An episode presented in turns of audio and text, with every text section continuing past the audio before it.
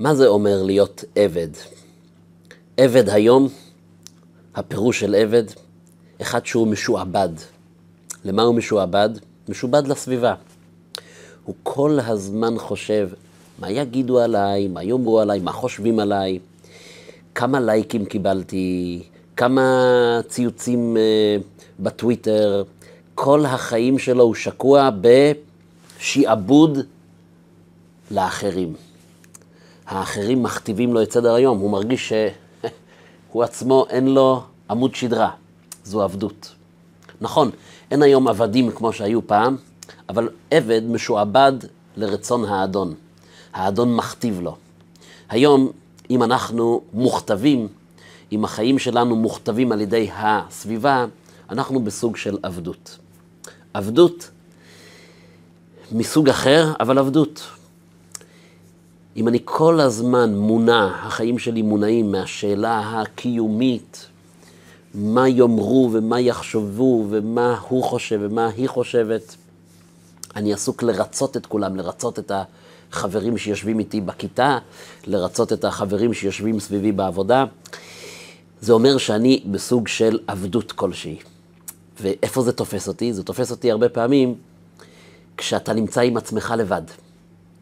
ואתה שם לב שהיו כמה פעמים היום שרצית להשמיע את הקול שלך.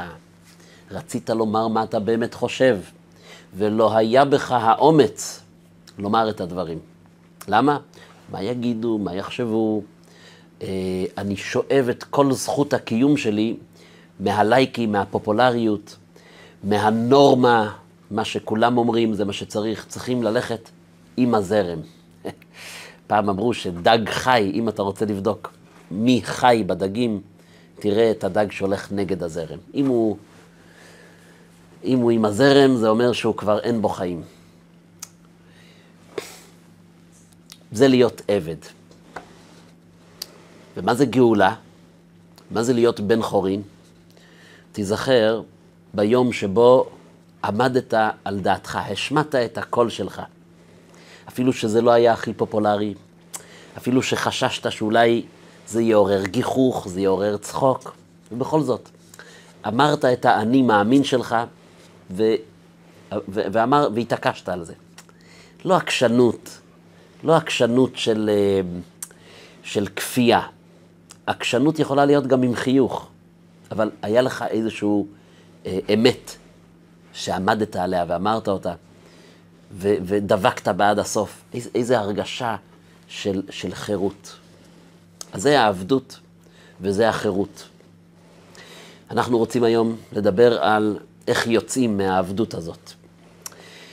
איך אני יכול להתחיל לחיות את החיים שלי, להשמיע את הקול שלי. כי כל אדם הוא עולם ומלואו. יש לו מה לומר. יש לך מה לומר. יש לך איך להשפיע. ואנחנו צריכים לצאת מה, מהמצרים, מלשון מיצרים. אנחנו צריכים להפסיק לחשוש ממה יגידו ומה יאמרו, ולהתחיל לחיות את החיים שלנו, את האני שלי. יש לי טביעת אצבע משלי, אני רוצה להשמיע את הקול הזה. אנחנו רוצים לדבר על יציאת מצרים בשלושה שלבים, ואנחנו רוצים לדבר גם על משהו שהוא יותר קשה בהרבה מהגלות הזאת, מהמצרים, מלהיות עבד. יש משהו שהוא יותר גרוע מלהיות עבד במצרים. וזה, לפעמים, אני מדבר על מצב קצה. לפעמים אדם מתנשא מאוד. אה, אנשים שכפופים לו מרגישים שהוא לא מקשיב להם, הוא לא שומע אותם. שמה ש, שאכפת לו זה להראות שהוא הבוס. לפעמים הדבר הזה, לפעמים נובע ממדרגה יותר חמורה ויותר קשה מלהיות עבד. עבד זה אני, יש לי את האני מאמין שלי, יש לי באמת, יש לי את העמוד שדרה שלי, ואני מפחד להשמיע אותה לפעמים, בגלל שאני כפוף לנורמות. ואני הולך עם, ה, עם הזרם. יותר גרוע מעבד, זה אדם שאיבד לגמרי את הזהות שלו, את עמוד השדרה שלו, והוא צריך להרגיש שהוא קיים. איך? כי הוא מתנשא על השני. כי השני נמוך ממנו משמע, אני קיים. זו מדרגה חמורה יותר, אבל גם ממנה אפשר לטפס ואפשר לצאת. נדבר על העבד, ונדבר על יותר גרוע מעבד, ונדבר על יציאה מהעבדות לחירות. ולהיכנס לדברים, אנחנו רוצים להיכנס מתוך פרשת השבוע, וכמובן שהפרשה שלנו, פרשת וארא, היא הפרשה שיש בה את רוב המכות של מצרים. מתוך עשר מכות, שבע מכות זה בפרשה שלנו, דם, צפרדע, קינים, ערוב, דבר, שכין והברד. שבע מכות בפרשת וארא,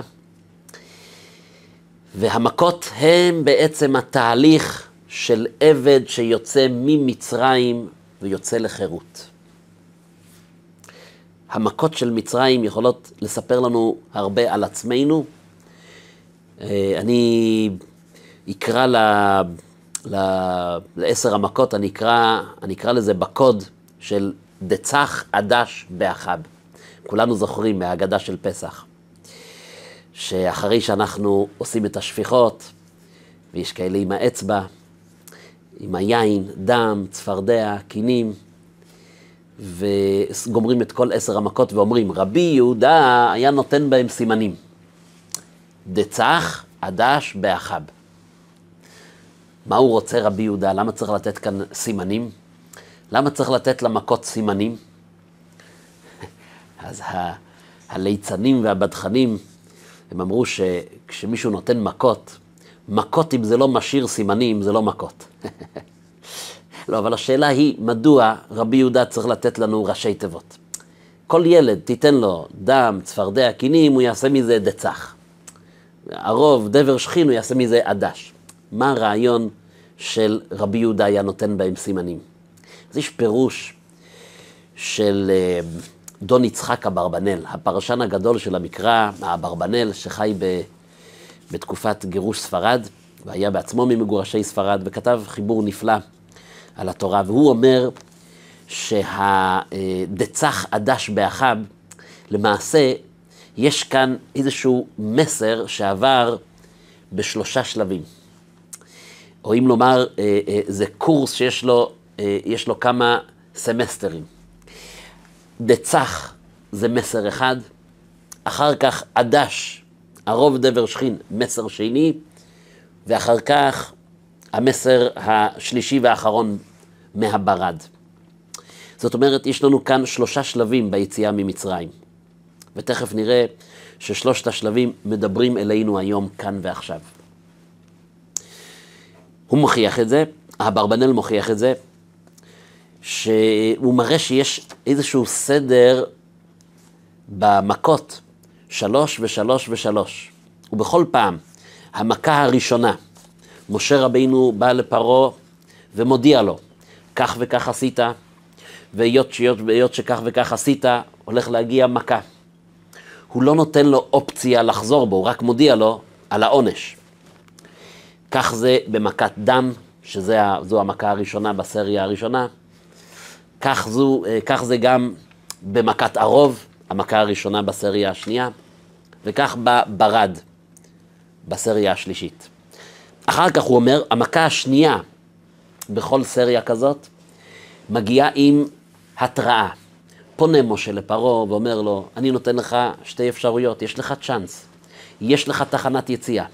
אם תשחרר אותה, מה טוב, ואם לא, כך וכך יהיה, יהיה צפרדע, או יהיה דבר, זו המכה האמצעית שבכל סריה. והמכה האחרונה בכל סריה, היא מגיעה בלי שום דיבור.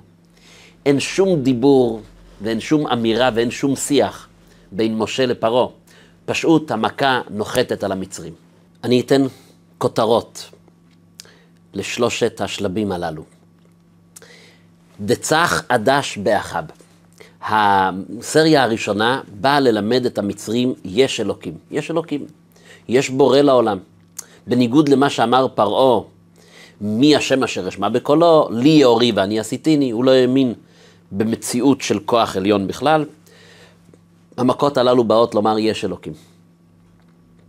הסריה השנייה, זה כבר בא ללמד את פרעה ואת מצרים, לא רק שיש אלוקים, אלא יש גם כן השגחה. הוא מוכיח את זה, אברבנאל. בעוד שבמכה הראשונה דם, הוא אומר, בזאת תדע כי אני השם. יש מציאות של בורא. בסריה השנייה, זאת אומרת לפני מכת ערוב, הוא אומר לו, משה רבינו, הוא אומר בשם הקדוש ברוך הוא, שים לב שאני הולך לעשות הפליה. והפלאתי ביום ההוא את ארץ גושן, אשר עמי עומד עליה, לבלתי היות שם ערוב. לא רק שיש בורא, יש השגחה פרטית. אתה תראה שברחוב אחד יהיה הרוב, וברחוב השני לא יהיה. בבניין אחד ילקו בדבר, ובבניין ליד לא לוקים בדבר. השכין פורח אבעבועות בדירה אחת כן ובדירה אחת לא. מדוע? פה גרים בני ישראל, פה גרים המצרים, פה גרים הנוגסים, המעבידים, ופה גרים חסרי הישע, והקדוש ברוך הוא עושה הבדלה, והוא משגיח בהשגחה עליונה על הארץ. ושמתי פדות בין עמי ובין עמך. ובאמת פלא, אנחנו רואים שבמכה הבאה, בדבר, ויפלא השם בין מקנה ישראל ובין מקנה מצרים. הסוסים כאן ימותו, הסוסים כאן לא ימותו. אנחנו רואים שבאמת פרעה, וישלח פרעה, פרעה באמת שולח, הוא מבין את המסר. הוא שולח לבדוק, האם אכן נכון הדבר. והנה לא מת ממקנה ישראל עד אחד. או, המסר עבר. אז הסריה הראשונה, יש אלוקים. הסריה השנייה, יש השגחה עליונה. יש השגחה פרטית. הסריה השלישית, היא באה לומר, האלוקים הזה, שהוא משגיח על הארץ, אוהב את עם ישראל אהבה עצומה, אוהב את מי שהולך בדרכיו אהבה עצומה, והוא מוכן לעשות דברים שהם בניגוד לכל חוקי הטבע. הוא מוכן לשנות סדרי בראשית בשבילך, בשביל המאמין, בשביל, בשביל האדם שהולך בדרך טובה. איפה אנחנו רואים את זה הכי חזק? המכה של ברד. זה לא היה סתם ברד, זה היה ברד שהיה בו אש ומים ביחד. כן. כאשר מתחילה המכה השביעית, אז הוא אומר לו, הוא אומר, אני שולח את כל מגבותיי אל לבך ובעבדיך ובעמך, בעבור תדע כי אין כמוני בכל הארץ. אתה הולך לראות דברים שהם חורגים לגמרי מדרך הטבע. אם עד עכשיו עוד מישהו יכל להשלות את עצמו, שקורה לפעמים, איתרע מזלנו, והיה גם כן דבר וגם שכין, ואילו תופעות טבעיות שעלולות לקרות פעם באלפיים שנה, והנה הכל התרכז אצלנו בחודשים ספורים. הוא אומר, לא, לא. אתה תראה פה עכשיו תופעות שהן יוצאות וחורגות מדרך הטבע לגמרי. למה? בגלל האהבה שלי לעם ישראל, לבני ישראל.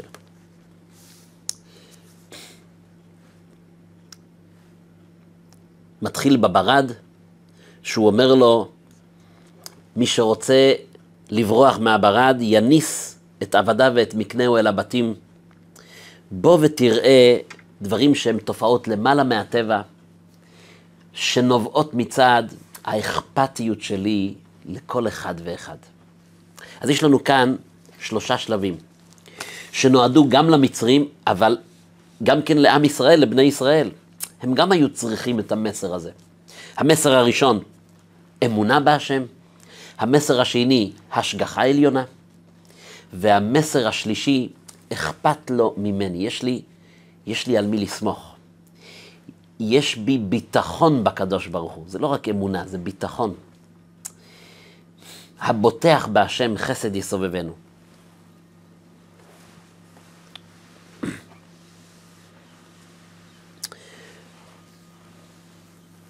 שלושת השלבים הללו הם שלושה שלבים הכרחיים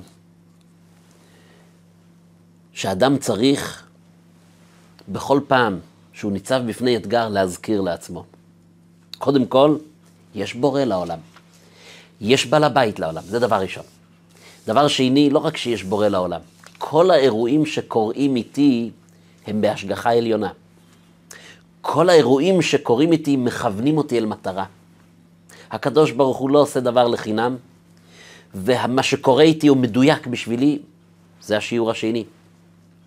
והדבר השלישי, האלוקים, לא רק שהוא משגיח, לא רק שהוא מנהל את העולם בחשבונות מדויקים, ולא רק שהוא מוביל אותי לשליחות שלי, לאמירה שלי, הקדוש ברוך הוא אכפת לו ממני באמת. הקדוש ברוך הוא אוהב כל יהודי, כך אמר הבעל שם טוב, הוא אוהב הרבה יותר מבן יחיד שנולד להורים לעת זקנתם. אי אפשר לדמיין את האכפתיות שלו, את האהבה שלו. כואב לו באמת הכאב שלי. אכפת לו באמת ממני, מהמעשים שלי, מהתחושות שלי. הקדוש ברוך הוא, הוא לא רק בוס גדול, אלא הוא אבא רחמן. שלושת השלבים הללו מובילים את האדם לצאת מהמצרים שלו. כי אם יש אלוקים, ואם יש השגחה עליונה, ואם אני מרגיש שהוא אבא רחמן, ואני מרגיש שהוא מכוון אותי, יש יד מכוונת, יש לי גם כן צורך להכיר תודה ולהכיר טובה ולהיזכר שיש לי שליחות בעולם ולומר את זה בקול צלול.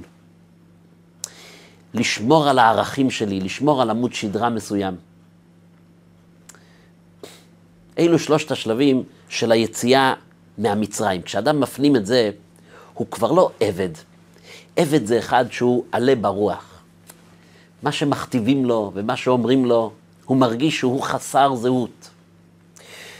אבל עם האירועים שאני פוגש, אם האירועים שאני פוגש הם לא סתם, ואם הקדוש ברוך הוא דואג לי כל כך ואכפת לו ממני באופן אישי, אז יש לי מטרה ואני לא אאכזב אותו.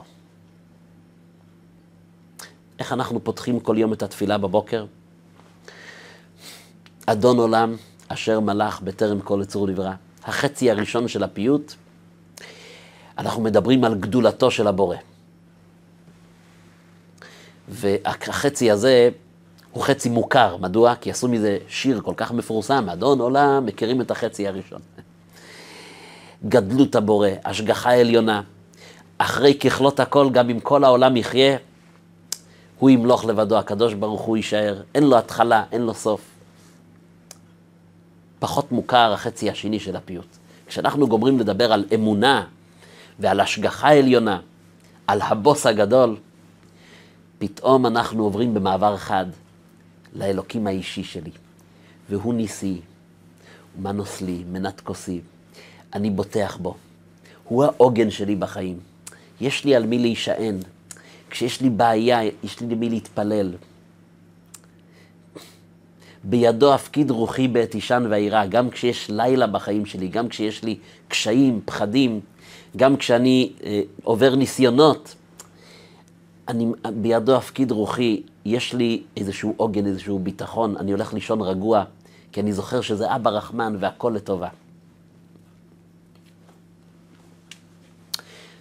אז אדם שמסגל את החשיבה הזאת של אמונה ואמונה של השגחה וביטחון בקדוש ברוך הוא, שלושת השלבים הללו של מכות מצרים, הוא זוכר את זה, הוא מתבונן בזה, הוא רואה איך שהחיים הם לא, הם לא מקריות.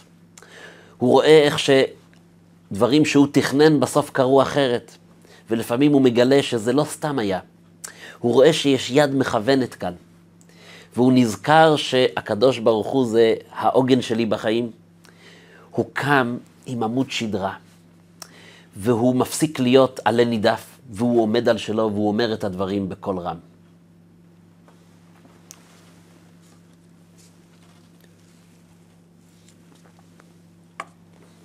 יש מצבים אבל, כפי שאמרתי, שאנחנו יורדים לדיוטה יותר נמוכה.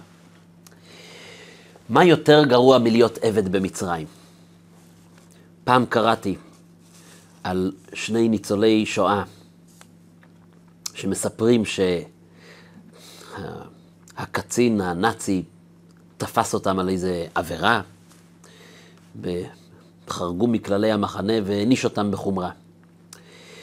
וכשהם עברו את ההשפלה הזאת, והיו מתחת למגף של אותו הנאצי, וחזרו מושפלים לביתן שלהם, מוכים וחבולים ומושפלים. ואחד אומר לשני, הגענו לדיוטה הנמוכה ביותר שבן אנוש יכול להגיע. מה יותר נמוך? לקחו מאיתנו את השם, לקחו מאיתנו את הזהות, לקחו מאיתנו את הבגדים, לקחו מאיתנו את הרכוש, לקחו מאיתנו את המשפחה. ואנחנו עבדים, נרצעים, אומללים, ומשעבדים אותנו בעינויים נוראים. מה יותר נמוך מזה? וחברו אומר לו, יש יותר נמוך מזה. הוא אומר לו, מה, מה יותר נמוך מזה? הוא אומר, מזל, מזל, שאנחנו לא הם. מזל שאני ואתה לא אותו נאצי, קלגס, רשע, שדרך עלינו עם המגף שלו. להיות הוא זה הרבה יותר נמוך. יש כאן תופעה. המצרים מקבלים את האופציה, תשחררו את בני ישראל, ויהיה לכם רק טוב. והם לא מסוגלים. פרעה לא מסוגל. ליבו קשה. כל פעם שהוא מקבל את האופציה, שלח את עמי ויעבדוני, ואם מאן אתה לשלח, כך יהיה, וכך יהיה, וכך יהיה. הוא מתלבט לרגע, אבל אז הוא בוחר להשאיר את עם ישראל, את בני ישראל במצרים. מדוע?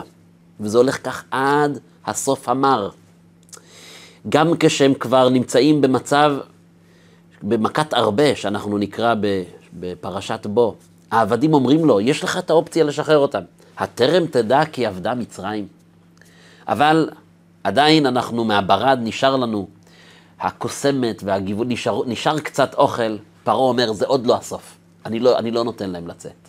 זה הולך כך עד מכת בכורות. ואם חשבנו שבמכת בכורות המצרים התפכחו, אנחנו מגלים שכשהם רואים שהעבדים לא חוזרים למצרים, פרעה רודף אחריהם עד הסוף המר בקריאת ים סוף, שהמצרים מאבדים את החיים שלהם שם. מדוע? התשובה היא, יש לפעמים אדם שהוא כל כך חלול, הוא כל כך איבד את הזהות הפנימית שלו, שכל המציאות שלו, כל המציאות של אותו רודן, של אותו פרעה, זה שיש לו עבד. יש לו במי להלקות. יש לו יכולת להוכיח שהוא שולט. למה הוא שולט? לא בגלל שיש לו מה לומר, אלא בגלל שהוא הגיע, הוא השיג איזו שליטה על אדם שני. מצב כזה זה מצב חלול, זה מצב של ריק נורא, שכל מה שיש לי בחיים זה להלקות את השני, לצער את השני, ובזה אני מרגיש שאני קיים. איפה זה פוגש אותנו בחיים שלנו? אנחנו, כל אחד מאיתנו, יש לנו מעגלים מסוימים שאנחנו שולטים עליהם במובן מסוים. אדם יש לו אנשים שהוא אחראי עליהם בעבודה, אדם אחראי על המשפחה שלו. כל אחד יש מעגלים מסוימים ששם הוא זה שאמור לתת הוראות, לתת פקודות, ולפעמים גם להוכיח. והשאלה, המבחן, המבחן הוא כשאתה נותן הערה למישהו, כן? אנחנו מדברים על הערה מילולית. האם יש בך אחר כך איזו שמחה לעיד? האם זה ממלא אותך? כמה כיף שהוא פגוע? אם כן, אנחנו פה עוברים את הגבול הדק בין להיות עבד לבין לרדת למצב הרבה יותר נמוך ולהיות העריץ, להיות המעביד, להיות הפרעה, חלילה. ממה פחד משה? וירא משה, הוא פחד מהלשון הרע שהוא גילה, שיש בתוך עם ישראל מלשינות.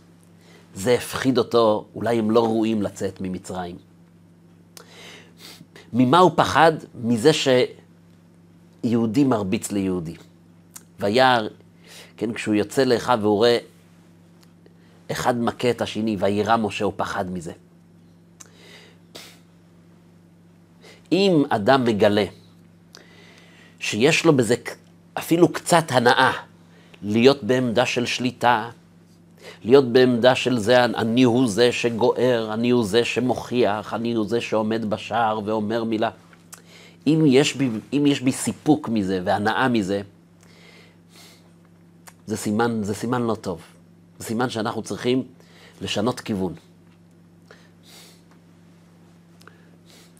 שמענו מהרבי מלובביץ', הוא אמר רעיון, יש בפרשה שלנו, המעמד שבו אהרון ומשה באים לפרעה ולמצרים ולחרטומי מצרים, זה מעמד עם מקלות ונחשים.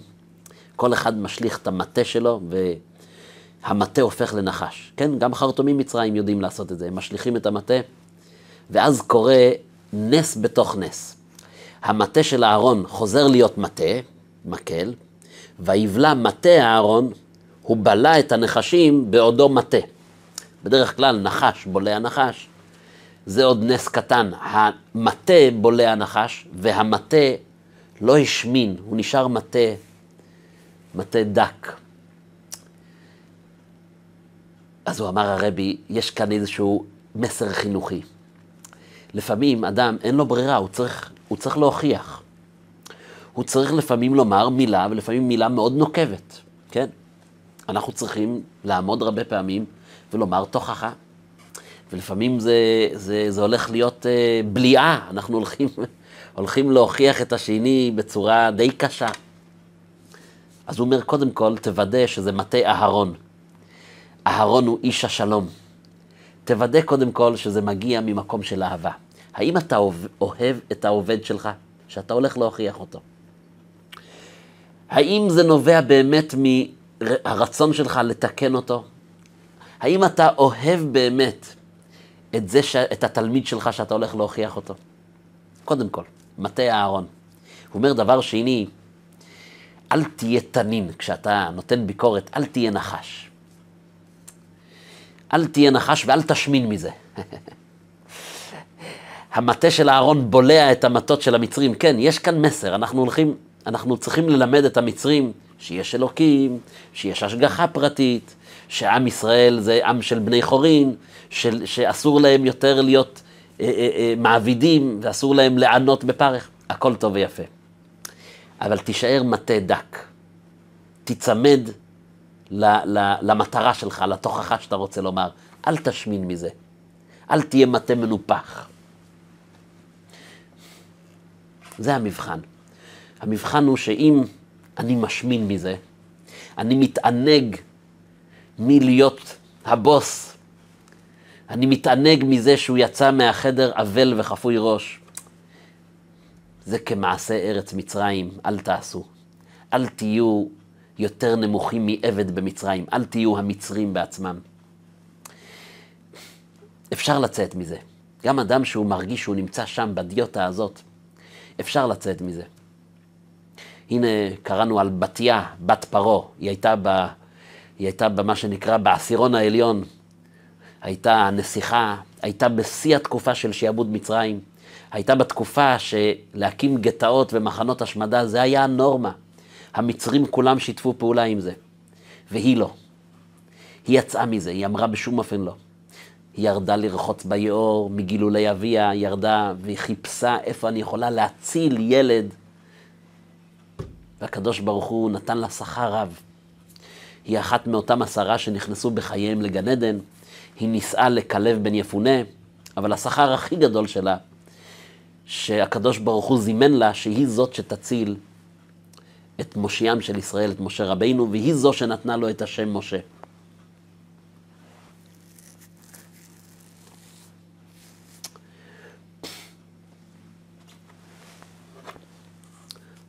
אמרו על מכת חושך. מה זה נקרא מכת חושך? כשהתורה מתארת את מכת חושך, ומכת חושך, כתוב שם, ש... ו... ולא ראו איש את אחיו. היה מצב של חושך, שלא ראו איש את אחיו ולא קמו איש מתחתיו שלושת ימים. כשאתה לא רואה את השני, כשאתה לא רואה את השני זה חושך. מה זה אור? ולכל בני ישראל היה אור במושבותם. כשאתה רואה את החבר שלך, כשאתה רואה את הצרכים שלו, כשאתה אוהב אותו, זה אור. אבל כשאחד בולע את השני, וכשאחד מתנשא מהשני וזה מה שממלא אותו, הוא נמצא בגלות, הוא נמצא בעבדות יותר גדולה מעבדות מצרים. זו הסיבה שיש מאמר תמוה בתלמוד הירושלמי. כתוב על הפסוק, וידבר השם אל משה ואל אהרון ויצווים אל בני ישראל ואל פרעה מלך מצרים להוציא את בני ישראל מארץ מצרים. נשאלת השאלה, מילא לשלוח אותם אל פרעה, זה אנחנו מבינים, אבל למה ויצווים אל בני ישראל להוציא את בני ישראל, וכי בני ישראל הם המעבידים? אז יש את התשובה בדרך הפשט, מה שרש"י כותב, אבל בתלמוד הירושלמי יש מאמר, רב שמואל ברב יצחק, הוא אומר, ציווה אותם על פרשת שילוח עבדים. ולא נענשו ישראל אלא על פרשת שילוח עבדים. הרי מיד אחרי מתן תורה, אלה המשפטים אשר תשים לפניהם, כי תקנה עבד עברי, דיני עבד עברי, דיני עבד כנעני. הירושלמי, התלמוד הירושלמי אומר שכבר במצרים הקדוש ברוך הוא מצווה את משה ואהרון, תלמדו את בני ישראל הלכות שילוח עבדים. מישהו מהפרשנים אומר שכנראה שבתוך בני ישראל הייתה תופעה קצת של עבדות פנימית. הרי מה קורה כשאדם נולד לתוך המציאות הזאת של עבדות, להיות עבד, הוא בעצמו עלול לסגל את זה ולהעביד את השני. אז אלה שהסתדרו יותר והיה להם מעמד קצת יותר גבוה, הצליחו לקנות עבדים מהמצרים מתוך אחיהם, והיה מצב של התעמרות פנימית בתוך בני ישראל. הוא שולח אותם ואומר, ויצווים אל בני ישראל, דבר ראשון, תיגש לעם ישראל לגושן ותגיד להם, תלמד אותם הלכות שילוח עבדים, שחלילה לא יהיה בתוך עם ישראל את התופעה הזאת של יהודי מתעמר ביהודי אחר. כדי שלא יהיה, שלא, שלא יהיה כאן ספק מי המצרים ומי מי הם עם ישראל. שחלילה לא יתעורר הקטגור ויאמר, אלה גם כן דומים למצרים. לא. שהם ישמרו על הזהות שלהם, שהם לא יהיו כמו המצרים.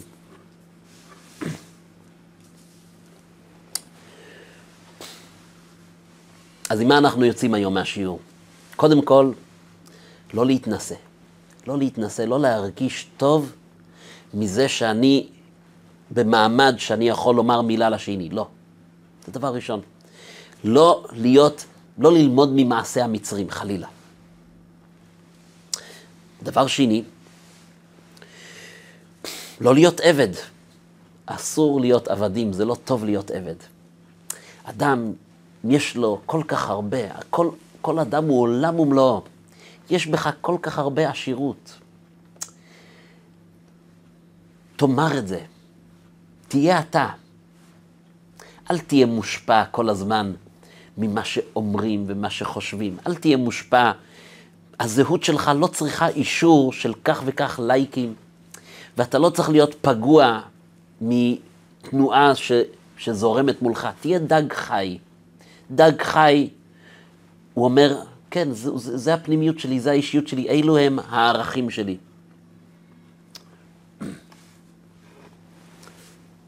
יש בחור שסיפר לי, בחור שנסעו, קבוצה של חברים נסעו לטיול אחרי צבא בארצות הברית. והתוכנית המקורית שלהם הייתה אה, לעבור בארצות הברית כמה תחנות, וכשהם מגיעים ללוס אנג'לס, הם תכננו לעצור כדי לעבוד ולהרוויח כסף כדי להמשיך את הטיול. כך הם עשו, וכשהם הגיעו לשם, ללוס אנג'לס, הם פגשו איזשהו סוכן שתכננו אצלו לעבוד בעגלות עם התכשיטים בקניונים. והם יושבים לפגישה, הם מקבלים דיור, והם מקבלים אה, אה, אוכל, והם מקבלים שכר.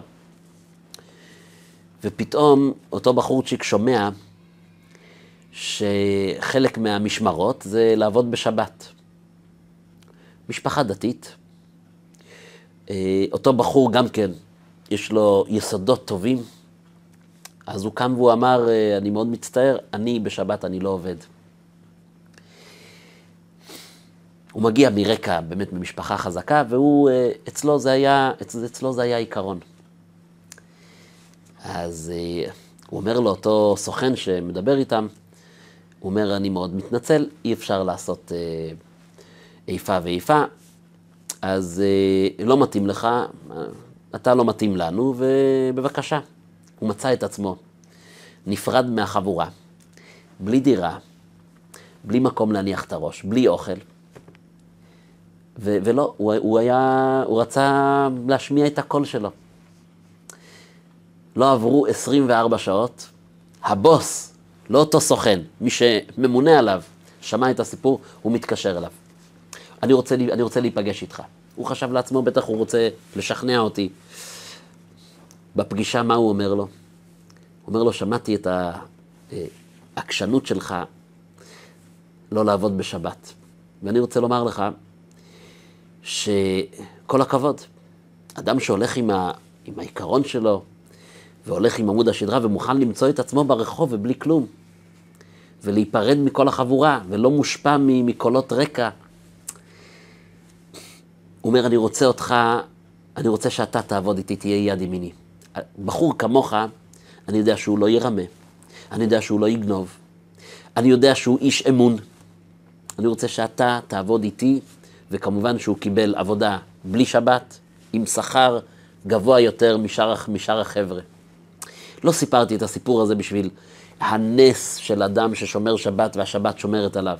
כאלה סיפורים יש לאלפים. סיפרתי את הסיפור כדי לומר שאדם הלך עם איזשהו עיקרון שיש לו. יש לי זהות, יש לי ערכים, יש לי דברים שאני רוצה להשמיע. הוא הלך עם זה עד הסוף. עוד קודם שה-happy end של הסיפור, הוא הרגיש בן אדם. הוא הרגיש בן חורין. הוא היה ברחוב, הוא היה בלי עבודה ובלי אוכל, אבל הוא הרגיש בן חורין אמיתי. כי הוא אמר את מה שיש לו, ויש לו עקרונות, ויש לו דברים שהם חשובים לו, דברים שהם חשובים לו.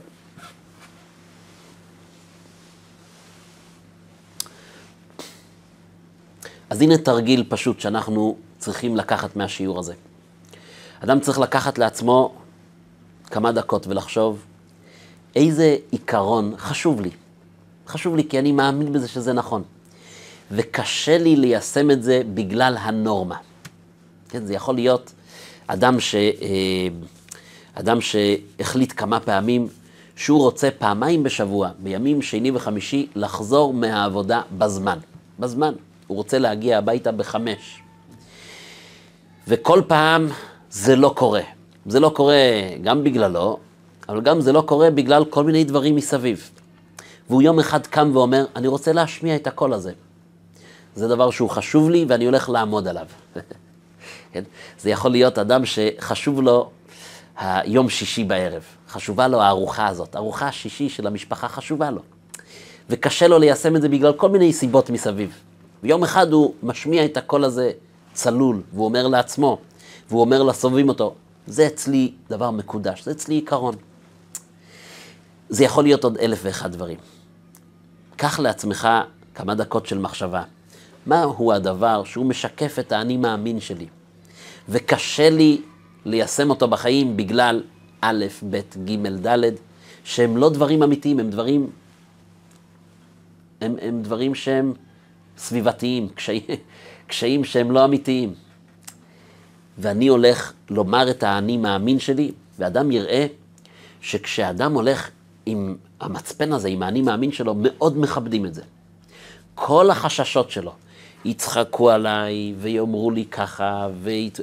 כל החששות בדרך כלל מתבדים.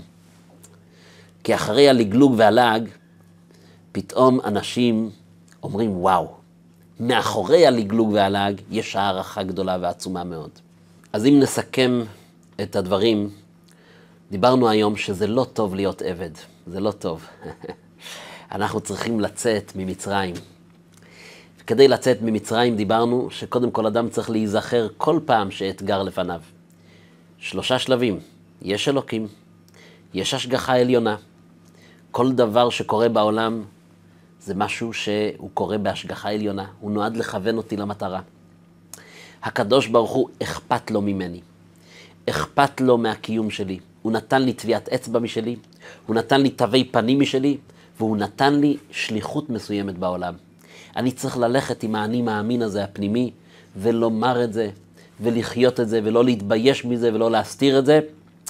וכשאנשים רואים שאדם הולך עם עמוד שדרה, והוא אומר את מה שהוא חושב, והוא חי לפי מה שהוא חושב, אנשים בסופו של דבר מכבדים את זה מאוד.